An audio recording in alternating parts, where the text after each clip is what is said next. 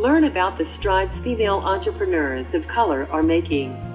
Be inspired by their story and enlightened by their, by their leadership, insight, and advice. Welcome back to another episode of When Hers United, the podcast. I'm your host, Nicole Walker, and I truly appreciate you listening in.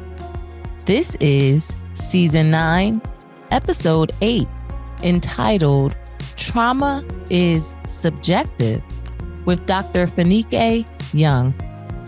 Before we jump into the interview, I want to tell you more about me and When Hers United, the podcast. I believe that success leaves clues. And When Hers United, the podcast was created to give you the clues you need to succeed in business, mindset, personal development, and self care. These are the four pillars we stand on here at When United, which is why they are emphasized. So we can all live a complete and fulfilled life, both personally as well as professionally. If it's not too much to ask, please go to Apple Podcasts and give us a five star rating. Then write us a review. As a thank you, I'll be giving shout outs on future episodes to those that take a moment to do this. Now, without further ado, let's get into season nine, episode eight, entitled Trauma is Subjective with Dr. Fanike Young. All right, we're back with another amazing, winning woman of color entrepreneur. So, Dr. Fanike, welcome.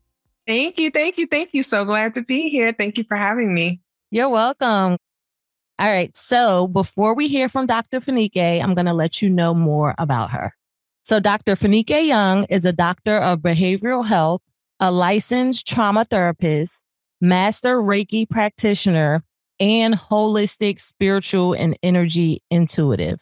She uses her personal experiences of healing from trauma with her clinical and educational training to lead women entrepreneurs on the path to removing mental, emotional, financial, physical, and spiritual blocks rooted in hurtful experiences from childhood. Dr. Fanike helps her clients reach their full potential by eliminating cycles of negative thinking, limiting beliefs, and unhappiness. And in addition to all of this, Dr. Fanike is also a department chair for the doctoral program at Cummings Graduate Institute. Yay! you make me sound so great. Listen, all I did was read the thing. You did all the things, right? Okay. So let's talk business. All right, Dr. Fanike. So let's get started by you telling us about how you got to where you currently are in business. So long road. So as you know, many service providers, usually we have a personal connection to what it is that we do and why we do it.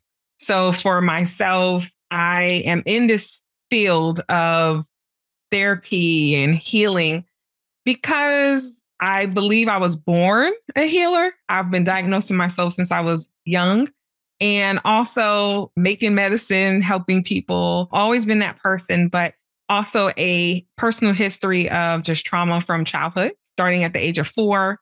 I was seeing a man be murdered, and then at six, witnessing domestic violence in the home for the first time between my mom and my dad, and then losing my father at six as, as well, wow. after he threatened to kill my mother. So, from all of that, and then, you know, just growing up and having this spirit of, I think I just became a protector and mm. just wanting to help people that couldn't help themselves.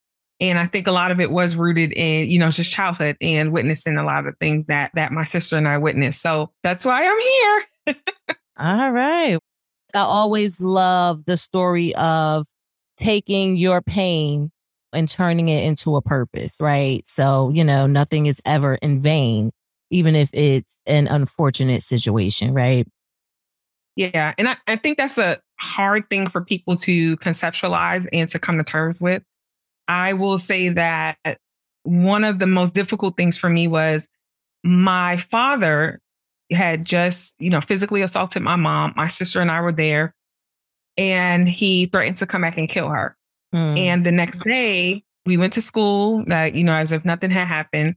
Never talked about it. At least I don't remember talking about it. And came home from school. I go to my grandmother's house like I normally did because we were latchkey kids. My mom worked 12 to 14 hour days. And so this time, though, my mom is at my grandmother's house and she calls me in the kitchen when I come to the house and she says, Your dad died. Mm-hmm. And when he died, they happened to find a weapon on him. He had a gun on him. So I would assume that his intentions were to come back and kill her. So the crazy thing is that I didn't, you know, really understand the spiritual part of that until I was older. So for a long time in childhood, you know, just carrying, you know, the loss, the anger, the, you know, just the grief, his last words to me that, you know, I'm coming back to get you. And so just kind of like carrying all of that, blaming myself for the abuse that my mom had to endure because I always felt like, well, if I wasn't here, then that would have never happened. But when I got older, you know, I really started to think about it, you know, just think about the loss, think about everything. And it was like, wow, like he had to die because if he didn't, you know, he, what if he was successful in coming back to kill my mom? And then, you know, where would my sister and I be? You know, what would that even look like? Because he would either be in jail or dead himself or on the run. So I wouldn't be with him and then she would have been gone. And so, you know, what would that have looked like? So I'm a firm believer in everything happens for a reason. And a large part of my acceptance of that was understanding that, hey, you've gone through all this stuff because you're meant to help people go through their stuff. And if I didn't have that perspective, then I think maybe I would not have been able to overcome and move forward with my life because then I would still be holding on to, well, why did this happen to me? Why is my life like that? You know, so I think perspective, it makes a huge difference in how we're able to stomach things and move forward in our lives. Right. I totally agree. You said something that made me want to touch on a subject, right? Because I know for me personally, like I didn't realize for a long time the trauma that I went through personally, the trauma that I inflicted on my kids unknowingly, just kind of repeating those cycles, right? Like you said, I went through some stuff, right? And I think that's how people may categorize it, right? And not realize that it's trauma. So my spirit is leading me to just want to kind of touch on what does trauma even mean? Or what does it look, you know what I'm saying? Like for a person that may just think, oh, this is just my life and not realize right. that no, this is trauma. So the thing is that I always say people and their stuff. And that's exactly what I say. Because I think when people hear trauma, they think that their lives must have mirrored some of the things that, for example, that I've been through, where it's like, you know, witnessing murder and domestic violence and death. And, you know, and sometimes it's just not that serious as far as like what it looks like. So, you know, one of my favorite rappers is Jay Z. And I'm, I'm from Brooklyn. So, you know, I just, I love Jay Z. So, uh, and he's just phenomenal. But anyway, Jay Z is one of my favorite rappers. And Jay Z always tells this story about his uncle. And he tells the story how, you know, he's at the kitchen table, you know, rapping. And he tells his uncle, like, I'm going to be a rapper and I'm going to, you know, sell my, I think back then we had tapes. I'm going to sell my tapes and, you know, people are going to buy my tapes and I'm going to be like this superstar. And his uncle pretty much is like, no, you're not. Who's going to listen to you? Who's going to buy your tapes? Like, you know, who's going to buy your music? Right. Who are you to become so great? Pretty much. Right. And the thing is that in that moment, right?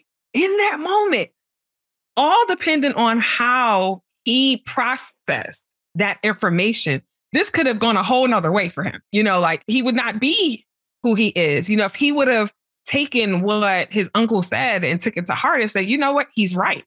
I can't, you know, do all this stuff. So I might as well just quit now, right? Instead of it became a driving force for him. So what I would say is that trauma is anything that changes, alters us physically, emotionally, mentally, spiritually, and in a negative way. And so another way that, you know, think about this is if you and I are both involved in minor car accidents, right? You're in your car, I'm in my car. And you stop at a light, I stop at a light, and someone hits us from the rear, right? And what if I'm able to get out, exchange information, get in my car, go about my day, never ever think about the incident again. But what if you now are scarred? And so every time you stop at a light, you're looking in your rearview mirror, you're wondering if the car behind you is going to stop. You're looking, you tense up, your body tenses, you start to become anxious, right? And so for you, that minor car accident was traumatic because it, has altered your perspective. It has altered you physically. It causes your body to tense up. It causes you to have anxiety. It causes you to have these thoughts, right? Like, oh my gosh, this person may hit me. So that is traumatic for you. You know, no one can say, hey, that's nothing. You know, why are you even worried about that? Trauma is different for everyone and there's different levels of it. And so even in my book that I just wrote, What the F is Your Problem? Becoming an active worker in healing your trauma. One of the young ladies talks about how she was on autopilot and she's like going through life as most of us do. And she goes to take this national exam and she fails the exam. And in that moment, that's traumatic for her because it let her know that, you know what? You can't do all of the things. You're doing too much. You're not, you know, like you got to sit. It was a reality check. So it altered her perspective of herself and it shifted the way in which she was able to approach. And she had like this whole breakdown after that. So for her, that was traumatic. For someone else, it may not have been. So I would say for me, that's, you know, what trauma is. I don't think, and people do it all the time, they try to compare, you know, their traumas. And I'm very clear when I tell my story and I share my story with people, hey, your life doesn't have to look like mine for it to be considered, you know, traumatic. That can be verbal abuse, that can be hearing certain things right now. We have a lot of, you know, it's war, it's killings on like, you know, we have a lot of exposure, high exposure to a lot of negative events. And all of that can be considered some form of trauma, vicarious trauma, social trauma, you know, by seeing other people go through pain, that can be traumatic uh, for you. And that's even in the diagnostic statistic manual, which, you know, says witnessing someone else, you know, be hurt or witnessing someone else go through something is also traumatic for the person that's seeing it. Oh, that that was a lot, right? And I like the just the breakdown, right? Of it looks different for everyone. Like I think that's a word in itself, right? And we are in a world of comparison, right? So just to to relay that message, I love that. Thanks for breaking that down. Look, that was off the script, y'all. Y'all know how I go. I go off the script every now and again, right? Dr. Fanike don't know my script, but I went off, but I liked it. So, so going back, right, to the script. So I know one of your specialties is helping your clients get things done by shifting their energy. And I feel like as entrepreneurs, there's always something to get done, right? So can you talk to us more about this?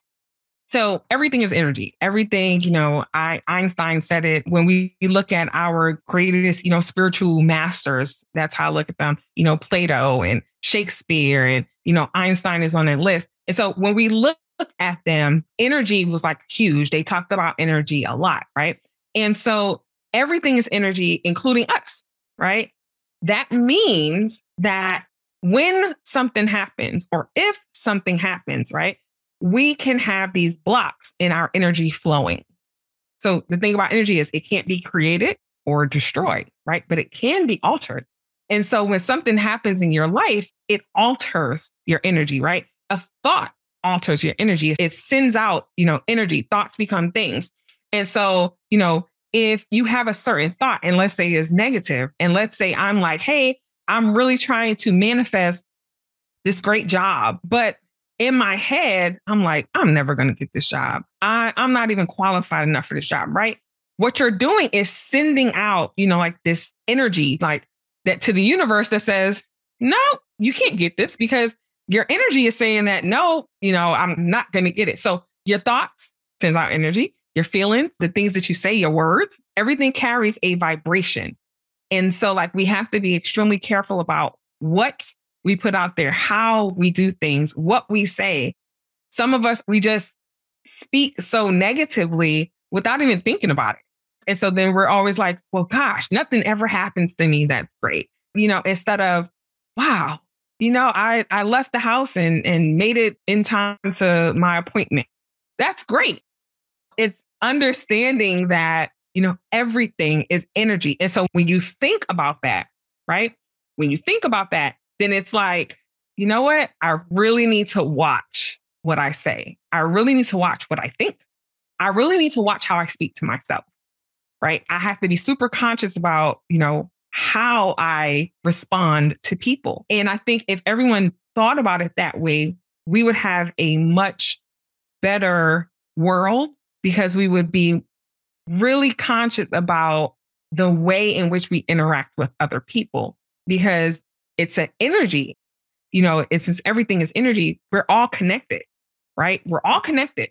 So that's why someone can say something to you and it can change your whole mood. It can change your whole day because we're all connected. That's why you can walk into a room and feel like mm, the vibes in here or vibrations. Vibes is short for vibration. The vibe in here is not, you know, it's not good. It doesn't feel good, right? And that's because we're all connected. That's why you can feel other people. That's why you can feel like something's going on with somebody else, right? Because we are all connected. So what I do is I work with women to remove those blocks, right? So that their energy is flowing and they're in flow, they're in abundance, they are in manifestation mode. Because when they have blocks, right? And it can be, hey, they had a breakup or something happened, you know, at work. There was some workplace trauma, or it can be that there was a loss, you know, or something's going on with their money. So let's move those blocks. But all of it starts with their thoughts and their feelings and the way in which they look at the situation. We have to shift that and how they look at themselves. I like that. Look, you're speaking to my heart. One of the first talks that I gave was a talk called The Power of Your Mentality and Your Words. Cause literally I spoke becoming a teenage parent into existence. I spoke losing my virginity at 13 years old into existence, right? Like it, it was a time when I took a step back and realized all of the things that I had spoke that weren't necessarily things that I wanted. Right. And then also at the same time, I looked at my thoughts and realized that in a lot of ways, I thought positive about certain things. And that's how I was able to, as a teenage parent, go straight through college, four years with a computer science degree, whereby people that didn't have a child, own apartment, full time job weren't able to do the same thing. So I had all of these different dynamics going. So Oh my goodness. I love that and totally relate to it. I've even did the, the research on like water and how, you know, cause we're made of water, right? And how our body is made of water. And when you talk to water in certain ways, or, you know, when you do the rice experiment and see what happens with that. So, so true, right? And super important. I get on people's nerves with my corrections, I'll call them when I hear people and they're like, my back is killing me. And I'll be like, no, it's hurting. Like, you know, just simple, I don't like, like, I have to fight back from even correcting strangers that I hear, right? Because once you learn how important it is and how powerful we are, then it's like, are you going to do something about it? You know? And I don't just want to do something about it for myself. I want other people to know too. Yeah. We have a three year old and he's not allowed to say, I'm sorry. You know, he says he, he can say my apologies, but we don't let him say, I'm sorry. So we don't teach him that. So you know, even with him like starting just from young and being just very clear about, hey, your words, they have meaning.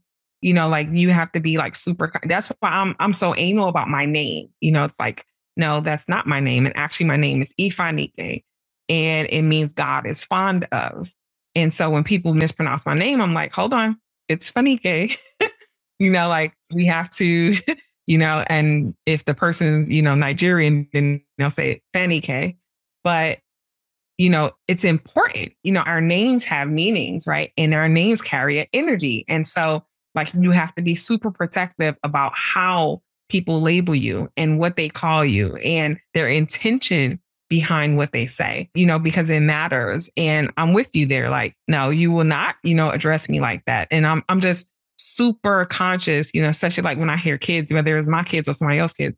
And I'm like, and you know, that correction is important. Like we, we have to do that because, you know, again, we're all connected. So we have to look out for one another and make sure that we're taking care of ourselves. I like that. Look, now you about to help because my son always saying I'm sorry, and something about it just bothers me. Right. Mm-hmm. So look, now you got to look. I got a project number one. I have homework, y'all. I got homework. I hope you taking notes and get some homework too. Listen. All right. So you listen, I'm serious. Huh? All right. So you talked about your book. You mentioned your book, right? So first of all, congratulations on your recent book, Thank- right? thank you. You're welcome. So tell us what it's about and what inspired you to write it. So the book has actually been in the makings for some time. And it's crazy because when we talk about, you know, just energy and then growth. And so I had this idea to write a book. Like people were telling me, Hey, you need to write a book like years and years and years ago. But I realized I wasn't ready. And it's just because the way in which this book was written and the topics that the book focuses on, I wasn't there, you know, years ago. It would have been like really premature for me to write it back then. So this book is about women that have endured different types of traumas from miscarriages and to grief and loss, losing parents, to infidelity in their relationships, to, you know, the woman I talked about with the test, failing a test, to going through a divorce, through be- being in an abusive relationship. And it goes through like all these different types of traumas. But the key thing about it is how the women recovered, right? So how did they become active workers in their healing? So the traumas are important. It's they're important. But the biggest part for me, right? The most important part of the book is about what did you do to start actively working on your healing? And I was very intentional in writing this book because I could have written a book, you know, based in like academia and, you know, and it, it could have had all the jargon and it could have, you know, done all, and it does, it has some of that where, you know, I'm, I'm explaining certain concepts to the reader because they may not have a psychological background. But my goal was for the, you know, everyday person, the person that doesn't necessarily have all the certifications and the trainings to be able to take this and use it as a tool to say, you know what, I've been through that, or I know how that feels, or I've experienced that. And oh, these are some things that I can do right now to, you know, if I want to start healing without me even having to reach out to someone. And so I even explain how in there, professionals like myself, we're tools, right? We're tools, but the healing comes from the person. So it's so key that, you know, that person is ready to even embark on that healing journey. I'm just a tool, a part of the healing. You know, I'm just there to help to guide and to lead and to lend my expertise, but I'm not the one that heals you. You are actually the person who heals you. And so the book was created for, you know, that purpose to really help people and teach them, you know, how to heal and to also empower them in knowing that, hey, you can heal yourself. You know, like you can start, you can do this, you know. And I share my story because I think for me, it's like I've been through all this stuff and I still was able to push through and decide that I wanted to heal. Hey, I want you to do the same. And so, you know, like I want you to go on this journey. And that's one of my goals in life. And I know that, you know, that's a part of my purpose and my mission is to help others to heal as many people as I can, you know, just in the world because it's so needed. And it brings me joy to know that I can use the things that I've been through to in that way to help other people. All right. I love that. It's so funny as you were talking. So I know you see me looking down, right? But I'm writing notes, right? As I listen, I write notes. And I wrote, Your healing is your responsibility. And I actually wrote that before you said, We're the tool, but it's the person's responsibility, right? And I think that's super important to highlight because I know a lot of times, just from my personal experiences dealing with people or even dealing with myself, right? It, it's easy to want to blame other people or fault other people, whereby I feel like some people don't realize that, yeah, other people may have been involved, but no one else can do the work for you. You know, you Right. have to do the work, even if it was your parents, even if it was, you know, your spouse, your ex spouse, whoever it was, right? Like at the end of the day, you are responsible for you and getting to whatever place you want to be in your life. I Mhm. also wanted to highlight something you said, which I think was a gem, right? Where you talked about the book was a long time in the making, but if you would have wrote it in the past, it would have been premature, right? So what I wrote down was in due time. Cause I know I feel like you was talking to me. Like a lot of times y'all be up in my business. Y'all guess y'all be coming up in here talking straight to me, right? A lot of things that I know is in me, you know, and I get frustrated as to like why haven't I done this yet? Or it should be there yet. But I feel like that was a word in itself, specifically for me and for whoever else is out there listening that can relate, right? That now may not be the time because it may be premature to where you haven't gotten to the place you need to get to to deliver that message the way it needs to be delivered. So in due time, it shall come to be if it's supposed to come to be, right? So I think that's a word. That's a word. yeah, it is. It is. I think for myself, when I did, you know, decide like, hey, yeah, I want to write a book, but I hadn't really come half circle. Mm. You know, mm. I hadn't really gotten to the other side. And so, you know, things look very different now.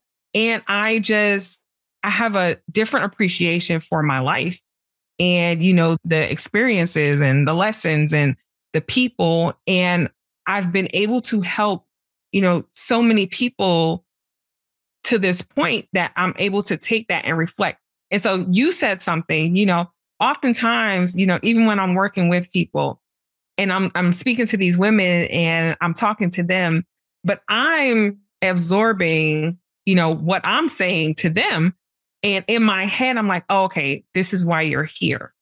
You know, this is why you're working with me. It is about me helping them to heal. But again, you know, I'm so big on, you know, we have what we need to heal ourselves. And so when I'm speaking to them, I'm listening like, ah, I need to apply that, you know, to my life or, hey, you know, oh, that was good. You know, you, you need to start doing that. so yeah, it really made me think about that. And that's, I think that's important. You know, when we think about just life and how things happen and why certain people come into, you know, your sphere, you know, it's, I think it be conscious of that. Right, right. I like that. I like that.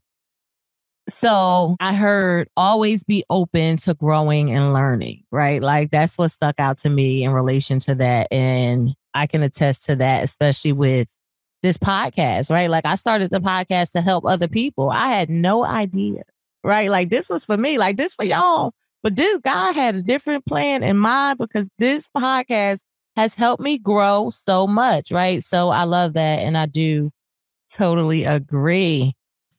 Now, let's talk mindset. So, when we spoke previously, you mentioned mental health readiness and talked about how it's an important aspect to entrepreneurship.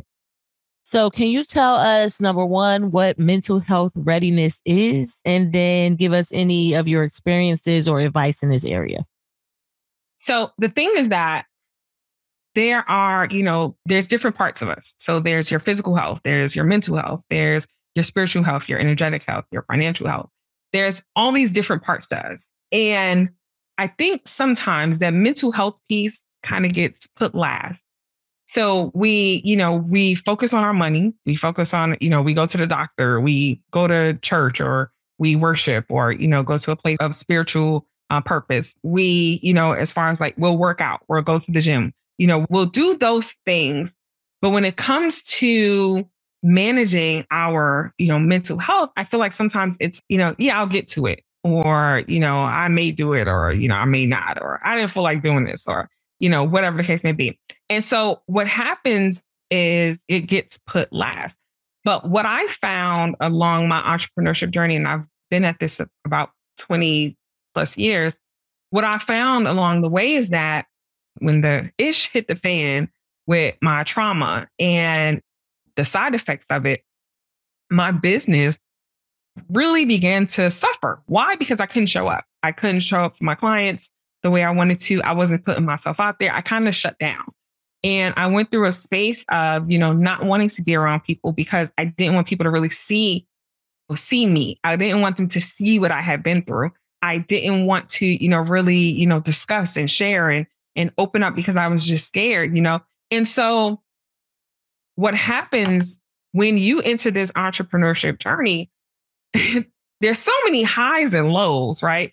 There's so many, like, you know, you might have a great week and then, you know, for the next two weeks, not make your sales. And in those moments, right, that's when all of the negative thinking and the limiting beliefs and, you know, I'm not good enough and can I do this and I should just shut this down and this is not going to work. All that stuff starts creeping in. And if you are not, you know, managing or coping, you know, with your mental health and really minding your business literally, then, you know, it's, it will impact you or can impact you to the point that you give up because it can get very scary. You know, again, you can have those great, you know, weeks or even great months, but then you can have some months that are kind of, you know, slow. And so if you're not doing or have a practice in place that you do, you know, every day, you know, for me, I start my day with affirmations. Like I'm listening to them, I'm in the mirror saying them, I'm repeating, like that's how I start my day. I go to, you know, going to the gym, which for me is mind work, it's physical work, but it's also mind work. Because when I'm at the gym and I'm, if I'm running, I'm like dumping, right? I'm literally like in my mind, like dumping stuff out. And, you know, I'm like, you can do it, push through. Cause, you know, those last couple, you know, like that half a mile at the end, is like, woof, I'll be like, oh boy, I don't know if I can do this, right? So, so mentally, I'm like, go, you got it, do it, you know, but it's mind work, you know? So if you're not constantly, you know, doing that mind work, uh, really strengthening that muscle, right? Then it can get the best of you. Your thoughts can get the best of you, right? So the pieces that people don't understand, 95% of our brain, right? 95% we operate in the subconscious. Okay. 5%, 5% operates in the conscious. What does that mean? That subconscious is where your trauma sits, your pain sits, the things that you've been through, your fear, all that stuff sits there. Right. And so that means that what the body does and the brain does and what it's supposed to do is when you enter into a new situation, then it kicks in like, hold up, this is mm-hmm. different. Don't do it. Don't do it. Don't do it. You know, hold on. And so then it's like, whoa, whoa, whoa, right? And so that's 95%, right? that's 95%.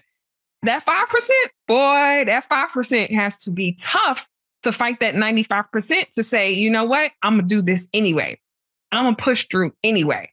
I hear you, but I can't listen to you right now, right? But it takes strength. It takes a lot of work. And so it's something that you have to do every day. And amazingly, you know, people call me, and I'm sure they do this to other therapists as well. And they're like, yeah, I'm going to go to therapy and I'm going to go to therapy for like, you know, three months and then it's going to all be great. No, right? No. And I tell people, you know, for myself, you know, almost 30 years later, after, you know, enduring my first pieces or parts of, you know, trauma as young as four years old. So around 34 years old, when I just had really started to dig into my healing. So for 30 years, it was there and evolving and, you know, lashing out and anger and resentment and, and all that stuff, right?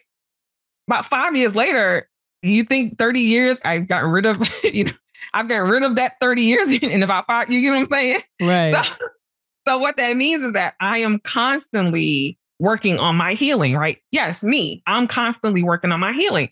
And so that is the basis of the book. You know, like you have to be actively working on your healing. It's not something that you just do once and then you're good and it's all done. And I, you know, no, you know, people come in and it's, you know, grief and loss and they've lost a parent or they're grieving a, you know, relationship even.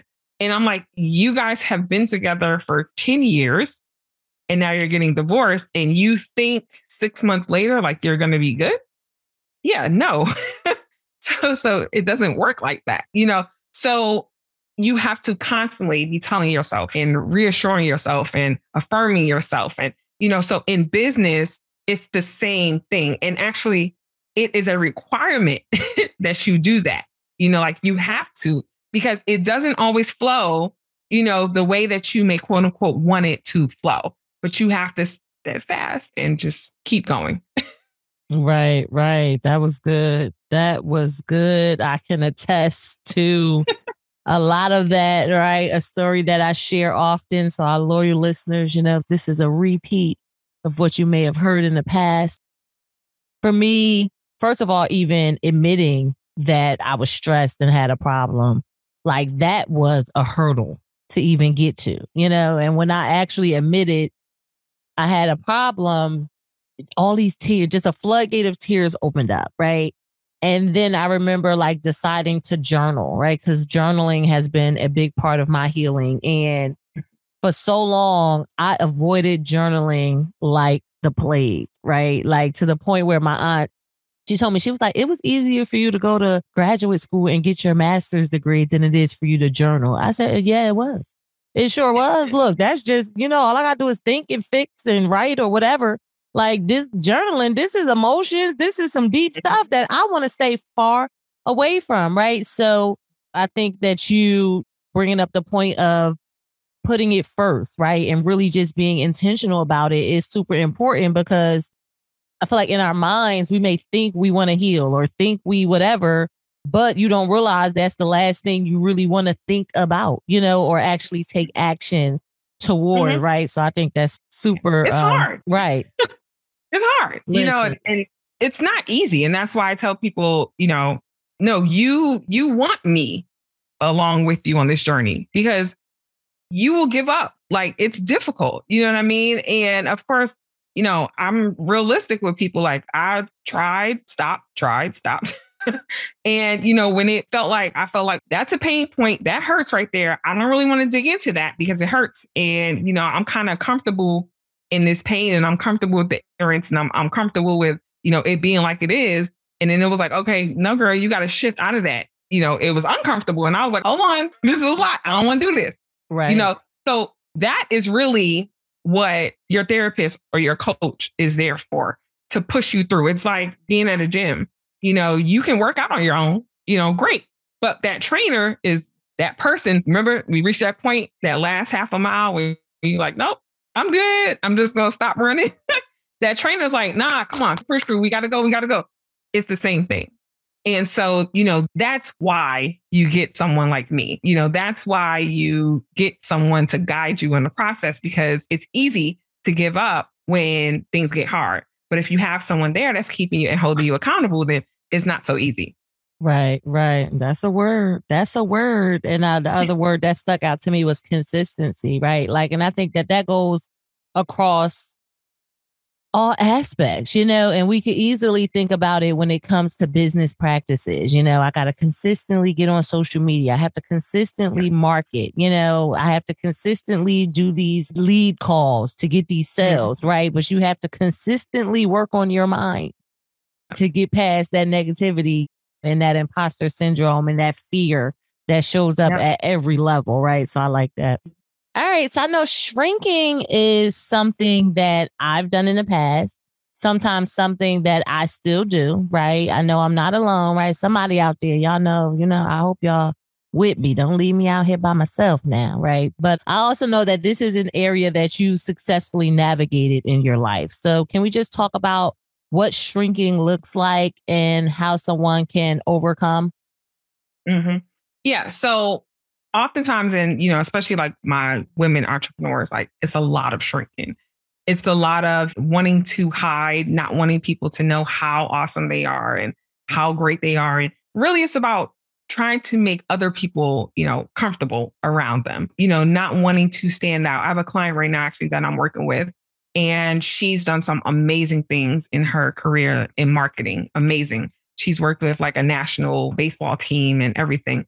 And she was told, Oh, you're too young to be doing all this stuff. And, you know, no one's going to listen to you. You know, she was told these things. And so it caused her to play small. You know, if I just act like, you know, oh, it's okay. I'll just, let's say, get the coffees and, you know, just try to fit in because I don't want to stand out, then I'll be okay. But what it caused her to do is to go into a place of depression.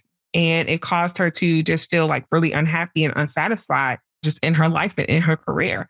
And yeah, I've definitely done that. I'm an overachiever. No matter where I go, and even when I try not to, I'm always being cast for some type of leadership position. And, you know, I speak up and I express myself and I have great ideas. Quality improvement is like something that comes natural for me. And because of that, I have been, especially like even in my family, you know, I remember when going through school and, you know, bachelor's, master's, doctorate and training courses and all that. And, you know, oh, you still in school? oh boy, you going back to school? You know, like it's a bad thing. right. And so it caused me to kind of be like, dag, well, I can't even talk about, you know, like what's happening like in my world right now because, you know, it's being viewed as negative. And so that's what we do. You know, when we feel like we're being judged and people are looking at us under a lens of scrutiny, then we try to hide, you know, we try to hide ourselves. And for me, it impacted my gifts. I am an intuitive. I am extremely empathetic. I'm a spiritual intuitive, an energy intuitive. I can do readings. It doesn't take a lot for me to pick up on what's going on. People, I walk into a room and download so much information, you know, about people like at one time, right? To the point that my husband, he won't even like work with someone until he's like, oh, let me talk to you. Like, what you think? Right. And so, so so, you know, like that's one of my gifts. But for a long time, I suppressed it because I was like, people are going to think I'm weird, you know, and for a long time, people would be like, well, what are you doing? I'm like, I'm a therapist.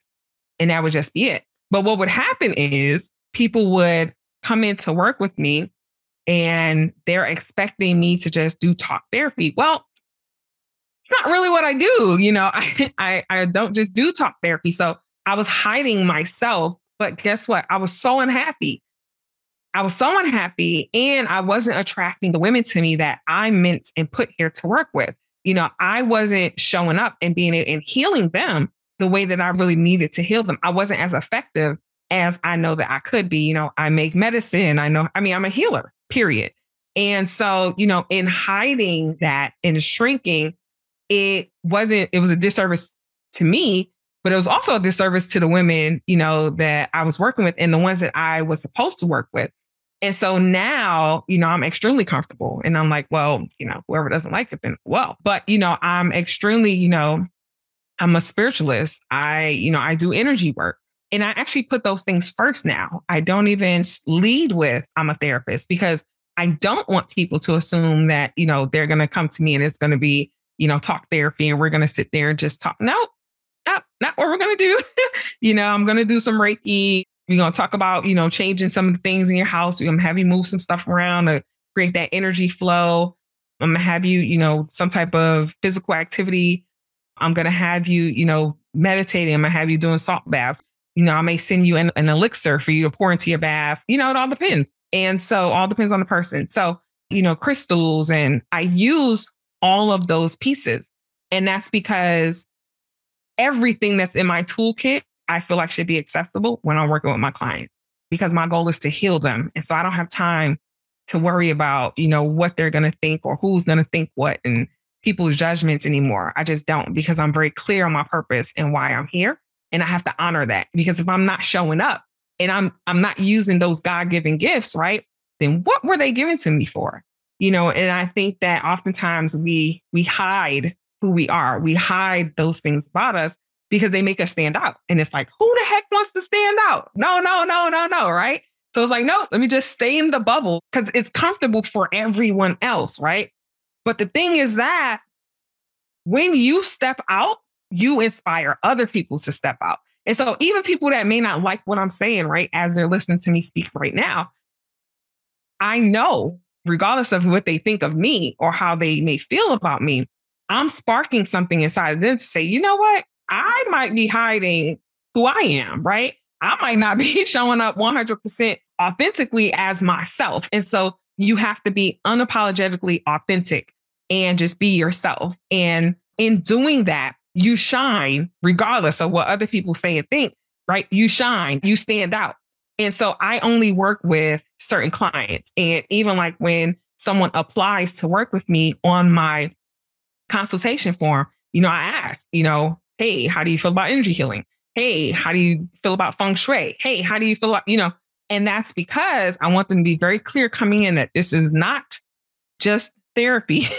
that's a part of my training, but that's not who I am. You done talked about some things as far as some stuff I need to work on personally.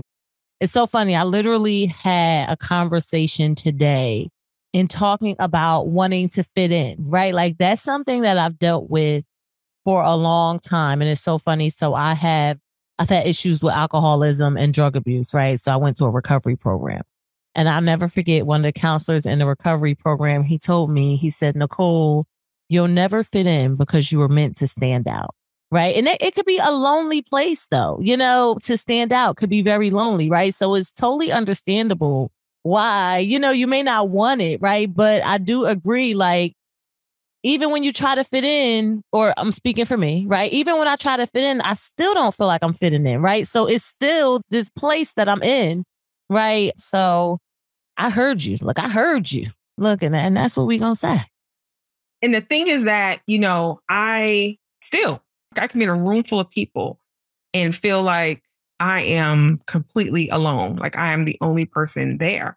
And, you know, my husband and I, we laugh a lot because we can go places and we we're so not aware of what's happening around us. Like we can't tell you, you know, who was there. We're like in our own world, right? And that happens, you know, to me. It does. I can tell I can't even tell you how many times it's happened, but I've come to a place of, you know, solace with it. Like I'm good with it now. It's like, oh cool. You know, this is just not for me. But let me tell you what I've also found. What I've also found is since I have been unapologetically like speaking and sharing and, you know, saying like, this is what I do and this is how I do it, I have attracted so many sisters, like just out the blue, you know, just people that get it, you know, like people like understand my messaging, people that, you know, they're like, wow, yeah, oh yeah, I do that too. Like, you know, oh, and, you know, I speak on Clubhouse a lot. And so even there, I'm sharing it in my back channel, like,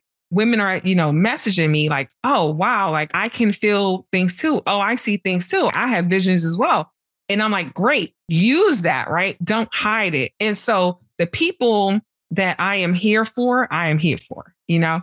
And the people that I'm not, I'm okay with that too. Like, I'm good. You know, I know that I'm not meant to work with everyone and I'm okay with that. You know, everyone's not meant to work with me and I'm okay with that. And so, you know, you just have to become okay with yourself and once you become okay with like with yourself, because that's what it is. When you hide, you're not okay with yourself. And so like when you become okay with yourself, then it won't matter what anyone else thinks because you're good and you're okay with yourself. So, you know, I think that's a key thing to remember that we have to work on becoming okay with ourselves, flaws and all. You know, I used to hide my trauma because I was like, I'm a therapist. If I tell people I've gone through trauma, who's going to want to work with me? Right. But the reality of the situation is when I started to open up, people started to connect like, oh yeah, like you understand what I've been through. And so even for you, Nicole, like use that, like use your story, right? Because somebody is waiting for you to share your story so that they don't feel like they're abnormal, right? So that they understand that they're not alone. And so that's the thing that I think we have to remember is that in your story, there's a level of connection to other people that are waiting for you to share your story so that they don't feel alone. All right. Look, this this not what this was about, Dr. Fanike. Now you ain't gonna come up in here. Look. I receive. I receive. But you led right in, you led right into our next thing, right? So knowing yourself, right? Talking about knowing yourself and how it's an important part of personal development. Now, let's talk personal development. So you led into it. Talk to us more about this and any advice you have in relation to getting to know yourself or figuring out that you don't know yourself. Right. So, so many of us, right, are living these lives that we were told to live or that we were shown to live, right? So many of us have, you know, shoot, student loan debt because we've gone to school and gotten these degrees thinking that, okay, yeah, I'm supposed to get this degree or, you know, I, my life is supposed to look like this instead of getting it in things that make you feel good, right? Or that feels right for you. You know, so many of us are in relationships because we think that, you know, we have to meet this whole like status quo. And, you know, if we don't, then it's wrong, right? So it's crazy because, and, and I'm, I'm gonna bring this all back, but it's crazy because, you know, during, you know, the COVID lockdown, there were so many divorces, right? So many people were getting divorced. And it was because they finally had to be home with each other and spend time with each other and know that I don't really like you. like this is not even, oh, like I don't even know you, right? right? Furthermore, I don't even know myself, right? So because now I'm home and I can't be distracted by, you know, going out and spending money and buying stuff and doing, right? Because we get distracted into doing so that we don't have to face ourselves. But so many people found themselves, right? Which is why we have a lot of the great resignation because it was, you know what? I don't really like what I'm doing, or I'm not really happy. This is not really feeding me, right? This is not really something that I want to do. So, first things first is that understanding that you are forever changing, right? I am not the same person now that I was when I first came on this podcast speaking to you, Nicole, because I've either said something that has triggered something inside of me or you've said something that's triggered something inside of me. So when I leave this space from being with you, I am not going to be the same person. What that means is that every now and then you got to take some inventory, right? You have to take time to figure out who you are there, right? What is the growth that has occurred? What does that growth look like? You know, the simplest thing for me is I grew up eating scrambled eggs. My mom, she like she scrambled eggs. That's what we ate. And I remember, you know, going to Costa Rica and the woman, it was like a chef and she like she cooked and for breakfast, she made us like the most amazing thing ever. And it was fried egg with rice and beans. And I was like, this is crazy, but it's so good, right? So if you've never had it, please try it. So, so, but tasting the fried egg, I was like, mm, this is delicious, right? And so when I came back from Costa Rica, that's all I ate from moving forward was fried eggs. And to this day, right, I still don't get scrambled eggs because I realized that I was eating scrambled eggs because that's what my mom cooked, right? But what I prefer is that fried egg, right?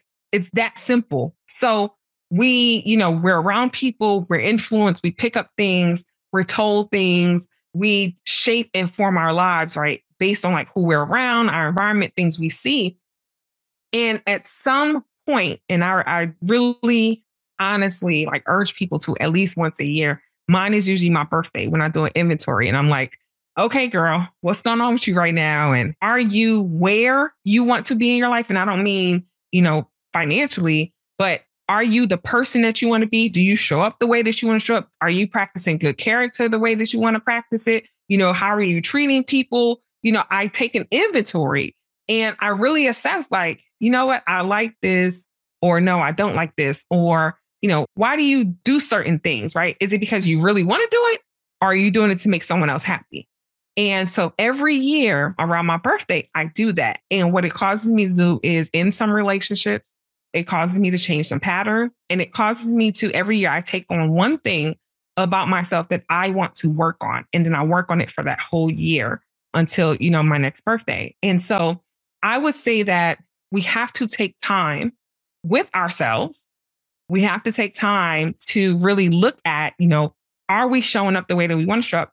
But the biggest piece is you have to be okay with being honest with yourself because the, the, the thing is that there's good, there's bad, there's ugly, right? And you can't escape it because it's a part of you, right? But you have to be, again, you got to be okay with it. No one else has to be okay with it, right? You have to be okay with it. And as long as you're okay with it, then, you know, then we're good. I had to realize that for me, I didn't like the response in myself that I would get from being around my bonus children's mothers. And, you know, like the things that they would do, they were able to trigger me. And I didn't like that. Right. And I was like, ugh, like, and so I had to work on that, you know, and really say, well, why are you triggered?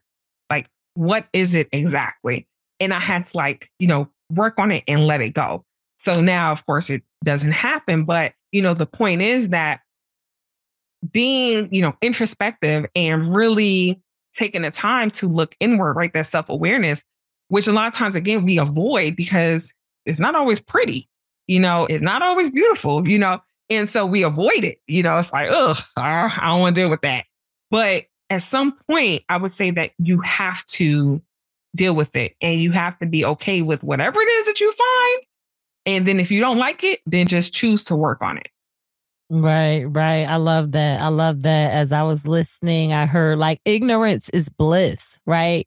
But ignorance can also be misery, right? So then it also made me think I was as I was listening to you, like self-hate is what came to my spirit, right? Like a lot of people walk around hating themselves and don't even. I don't even do they even know they hate themselves, right? Mhm. Like that's what came to me there. And I love your advice. Do an inventory. Look, now you done gave me two homework so far, right? but I love that. Do an inventory and put a date on it, right? Like how do they say the smart goals has to be timely, like putting that time around it to where, oh yeah, going back even to therapy, like I'm gonna do that, right? Mhm. But something you do yearly on your birthday, I think that's super cool, right? New Year's, whatever day you want for you. Every year, every six months, Mhm. look, every three months, however much you need to do it, right? I think that's Exactly. great Yep. advice. All right. So you led into the next thing, right? You briefly mentioned money. So let's talk money and trauma, right? I'm going to go out on a limb and say that most entrepreneurs want to acquire more funds, but you know, does trauma get in the way of that? Tell us more. Yeah. So, you know, again, it's, you know, what were you shown? What were you taught? What were your experiences? Because those are the things, like I said, that live in that subconscious. And so I've worked with entrepreneurs and it's like, yeah, I need to make more money. But mentally, they tell themselves that they can't, or they tell themselves that whatever it is that they, their product or their service is not worth it. Who's going to buy this? Why would people, you know, support me? Why would people listen to my podcast? Why would people take me seriously? Right. And then also you have that imposter syndrome, you know, like having the experience, having the credentials, having the knowledge, and then still feeling like I'm not good enough, right? No one's going to listen to me. Why would people want to listen to me? And so it impacts that trauma, right? The things that we've been through, the things that we've experienced, it sends a message to us. And that message can be, you know, I need to hold on tight to my money, right? And so for me, you know, watching my mom work 12 to 14 hour days growing up, you know, we never really saw her. She left at 5 a.m. in the morning and we didn't see her till like 7, 8 p.m. at night. And because of that, you know, she worked, worked, worked. And I've worked since I was 14. I remember being in my doctoral program. And I mean, I'm working um, a full time job. and then I had a contract because I still I had my business and I had a contract at a school. And so I was leaving my full time job, eight hours, 11 p.m. to 7 a.m., going to the school from 8 a.m. to 2:30 p.m., and then having to go home and sleep and study and go to class and then go back to work at 11 p.m. I remember going to see a play and I remember sitting in the front seat of the play and falling asleep in the play, right? Because I'm exhausted, right? And my job at the time was like 45 minutes from my house, right? And I'm driving 11 p.m., you know, at night. I remember driving and my eyes like closing and just craziness, right? Insane. But what that came from was me thinking that the only way that I can take care of myself and reach my goals and accomplish things that I need to accomplish is to work hard. So the message was translated work hard, right? To take care of your family. And we, you know, growing up, I grew up in Brooklyn in the 80s, you know, during the crack epidemic. So it wasn't nothing lavish. You know, my mom, she was working all these hours, but we didn't live lavishly and, you know, we weren't rich and, you know, we had everything we needed. But, you know, looking back, I'm like, well, what were you working so hard for? You like, like what? Like what exactly was there? You know? So, so I had to like break through that because another thing that they caused me to do was underspend. And so I held onto my money like really tight, you know, because I was scared that I didn't want to be broke. And I was like, if I invest in myself, if I invest in my business, if I, you know, take these courses, if I get this coach, if I, you know, hire this person that's going to help me, right? Oh my gosh, like I'm going to be broke, right? Or I'm not going to have a certain amount of money that I want. And so I was an underspender, right? But then you have people who overspend because of their financial trauma and, you know, they're compensating. And again, it's like easier to, you know, that's the distraction. Let me buy this and buy that. And I want to appear that I have it all together. Or, you know, let me just go shopping and shopping will fix everything and it makes it all better. And, you know, they don't have a budget, right? Then you have people who avoid, you know, they're like, I don't want to talk about money. I don't want to think about money, right? I don't want to see bills. I don't want to, you know, there was a client that I had, right? And so like, this is where my intuitive piece like kicks in and people are like, oh shoot. And so like, we jump on our first call, our first session and she's just talking, you know, and I'm like, tell me, you know, what's going on? She's like talking and she's just talking, talking, talking. And she finished talking and I said, Hey, I need to do me a favor. She says, okay. And I need you to take the computer and scan the room that you're in. And so she's like, huh? Scan the room? And I said, yeah, so I need to see the space that you're in. And so like she says, she's like, okay. She's like, I don't really want to, you know, she's laughing. She's like, oh my God. I'm like, nope, just do it, just do it. And I said, what is that? That she says, my office. And I said, yeah, I was like, I need to see it. And I could feel, right, that it was just cluttered, right? And so like she's showing me, but that wasn't even the biggest part. She's showing me the room and it is cluttered. There's stuff everywhere and it's not organized.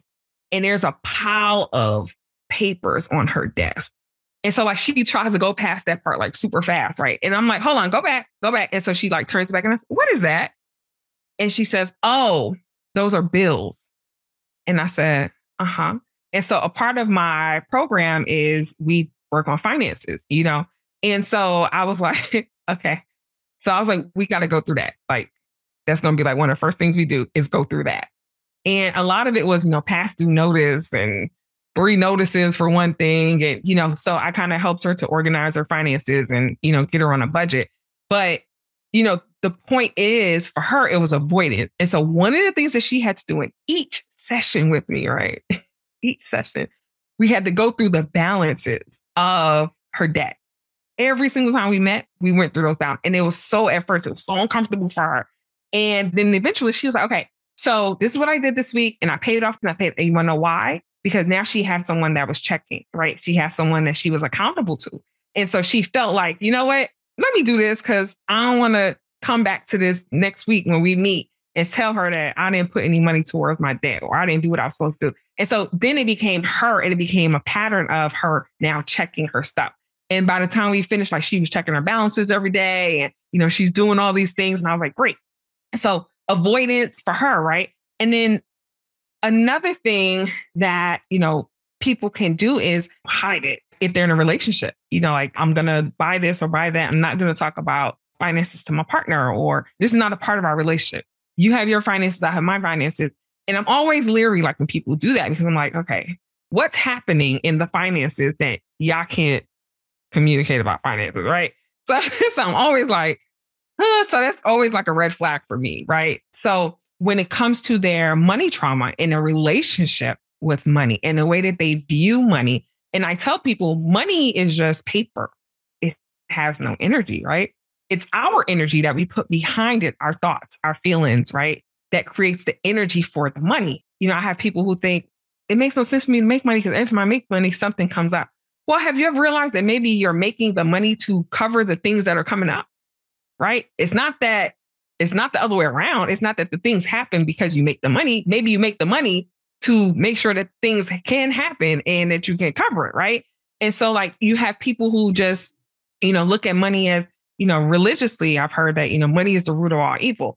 And first of all, that's not what the scripture says anyway. But the point is that because of that, right, you have people who have this fear of making money because they think it's evil, right? But money doesn't carry any energy.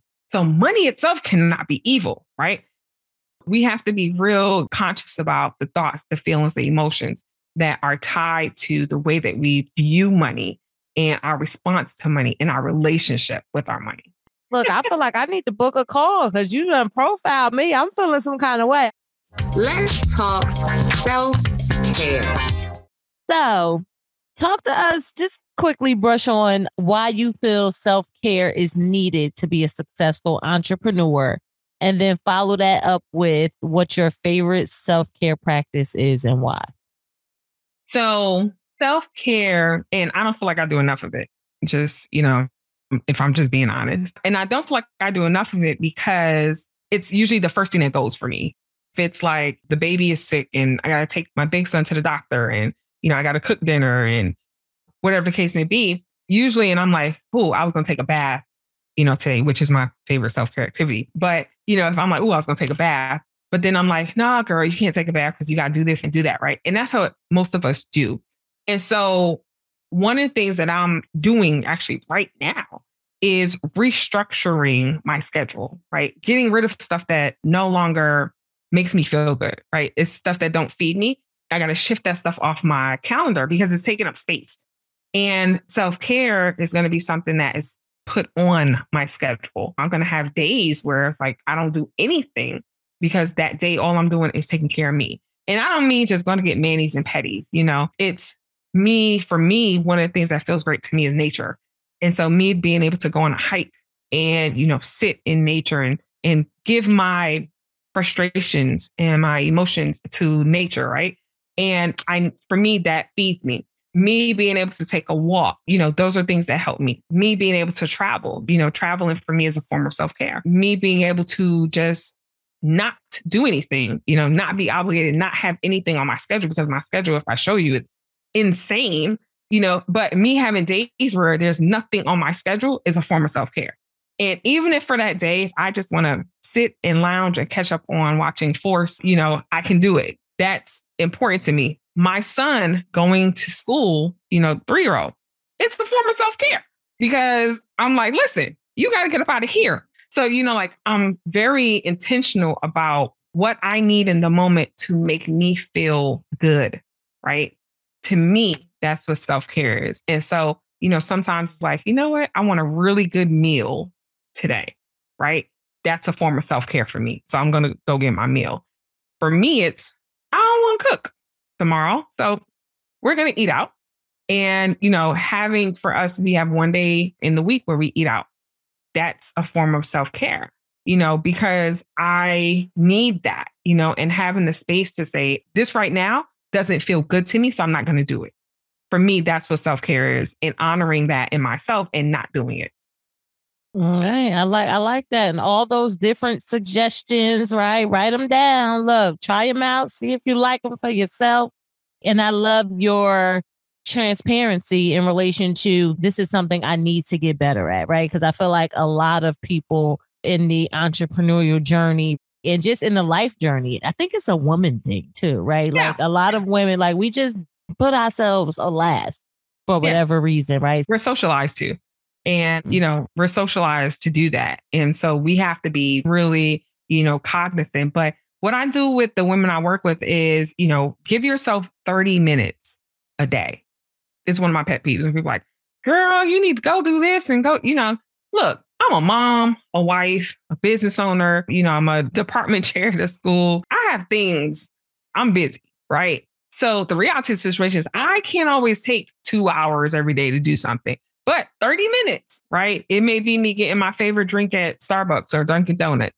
It may be me, you know, just taking 15 minutes and reading a book. You know, for me, that's like, you know, my son, he goes speech therapy. And when I'm waiting for him to get out, it's 30 minutes. I read, right? So I take my book and I read because for me, it's like, oh, yes. So your self care may be, look really different and you have to be realistic for yourself and don't set these expectations just because other people tell you that this is how it's supposed to look, right? What works for you? All right, y'all. That's our that's our third homework, y'all. We got three so far. I think it's more, but you know, I'm counting three on my list. Y'all send me an email and let me know how many you got. As a bonus, let's talk celebrating wins. So tell us about your latest win and why it's important to you. My latest win is actually prior to me being the department chair, I was the director of the doctoral program. And as recently as last week, I resigned from that position. And in doing so, it was really about me choosing myself and betting on myself because I have never really bet on myself completely. As I told you, you know, I've always like, I've had a job and then I had the business. And so it was, you know, for me, it was, I need to give myself this chance to show up in my business 100% because I deserve that. And so I would say, you know, me choosing to bet on myself and, you know, just know that, hey, you got this, you can do this. And, you know, just being assured in that and affirming myself was definitely my latest win. Mm, congratulations. I like that. Thank you, thank I like thank that. Listen. All Thank right. you. Thank you. You're welcome. Look, I love that's that's another homework. Look, bet on ourselves, y'all. We gotta do this thing thing. All right. So tell us what a win her means to you. So being a win her to me means that, you know, as a woman, you show up for yourself. Like you, regardless of, you know, what's happening around you, regardless of, you know, what someone has told you, regardless of, you know, all of that, you show up for yourself. So you have that faith in yourself. You believe in yourself. You're your own ride or die. You push forward for yourself, like regardless. And you know how to say, you know what? I can't be the everything for everyone because somewhere in there, I got to be the everything for me. so, so for me, you know, being a win her is about, you know, choosing to show up for you and loving it, regardless of what it is, right? If it's just, if it's that business, if it's that, you know, hey, I want to go back to school, whatever it is, giving yourself the chance and really showing up for yourself. Yes. All right now. Okay. So two last things, right? Then I'll let you go, right? Cause I like to talk. We, you know, we got a little match going on over here, right? We'll be on the, we'll be up here for a while. So Dr. Funike, let us know any parting words or advice you have and then where we can find you online, social media and all that good stuff. So my advice would just be to have grace with yourself and, you know, practice compassion for yourself as you would practice compassion with someone else because life is hard enough. You know, like we, we go through things. And if you're beating yourself up and the world's beating you up and, you know, you're at work and, you know, you're feeling beat up and, you know, the business sometimes can feel like it's beating you up. Where do you go for that protection? And so you have to be that protection for yourself first and foremost. And so I would say that is my biggest advice is to just have compassion for yourself and allow yourself the space to not always quote unquote get it right. I know that's hard for, you know, those high achieving, you know, overachieving women, but, you know, you have to take a step back and allow yourself the space to have those moments. To find me, Dr. Funike, D R F A N I K E. That's my tag, like everywhere on Instagram and Facebook and Clubhouse. On LinkedIn, it's Dr. Funike, Kiara Olubala Young, and my website, drfunike.com. You know, that's the easiest ways to find me. IG, I'm always on there. So yeah, feel free to follow me and send me a message and let's talk. You know, let me know what you think. I also have a free quiz on my website for anyone that, you know, is unaware if they have experienced any type of trauma in their life, that's a good place to start too. All right. Yeah, y'all, I done took Dr. Funike quiz today. she don't know, but I took it earlier today. It's a very quick quiz, right? And it'll let you know if you need to get your life together. But uh, thank you so much, Dr. Funike. So many gems and insight. Truly appreciate you spending your time with us. No problem. Thank you so much for having me. Listen, Dr. Funike gonna be at the summit, y'all. Y'all better get y'all ticket for the Win Hers United yes, Virtual Summit. Listen, you see, she she got us straight together. She gonna get us together again. I really enjoyed this interview with Dr. Funike, and I hope you did as well. My takeaway for today is that I need to address some of the traumas I have experienced and didn't realize they were traumas. I really appreciate how Dr. Funike broke down how trauma can look different in different instances, which opened my eyes to some of the healing that I need. What's your takeaway from this episode? Send me an email and let me know. My email is winhersunited at gmail.com. I would love to hear from you. One of my mottos is sharing is caring. So I sure hope that you care to share. Don't forget to check out the show notes for this episode to read Dr. Funike's full bio, get the Cash App handle for Win Hers United, get the direct link to my Buy Me a Coffee page, get your ticket to the Win Hers United Virtual Summit, get the Win Hers United email, and much more. We'll be back in two weeks with another amazing, winning woman of color entrepreneur. But until then, as always, be empowered and empower on.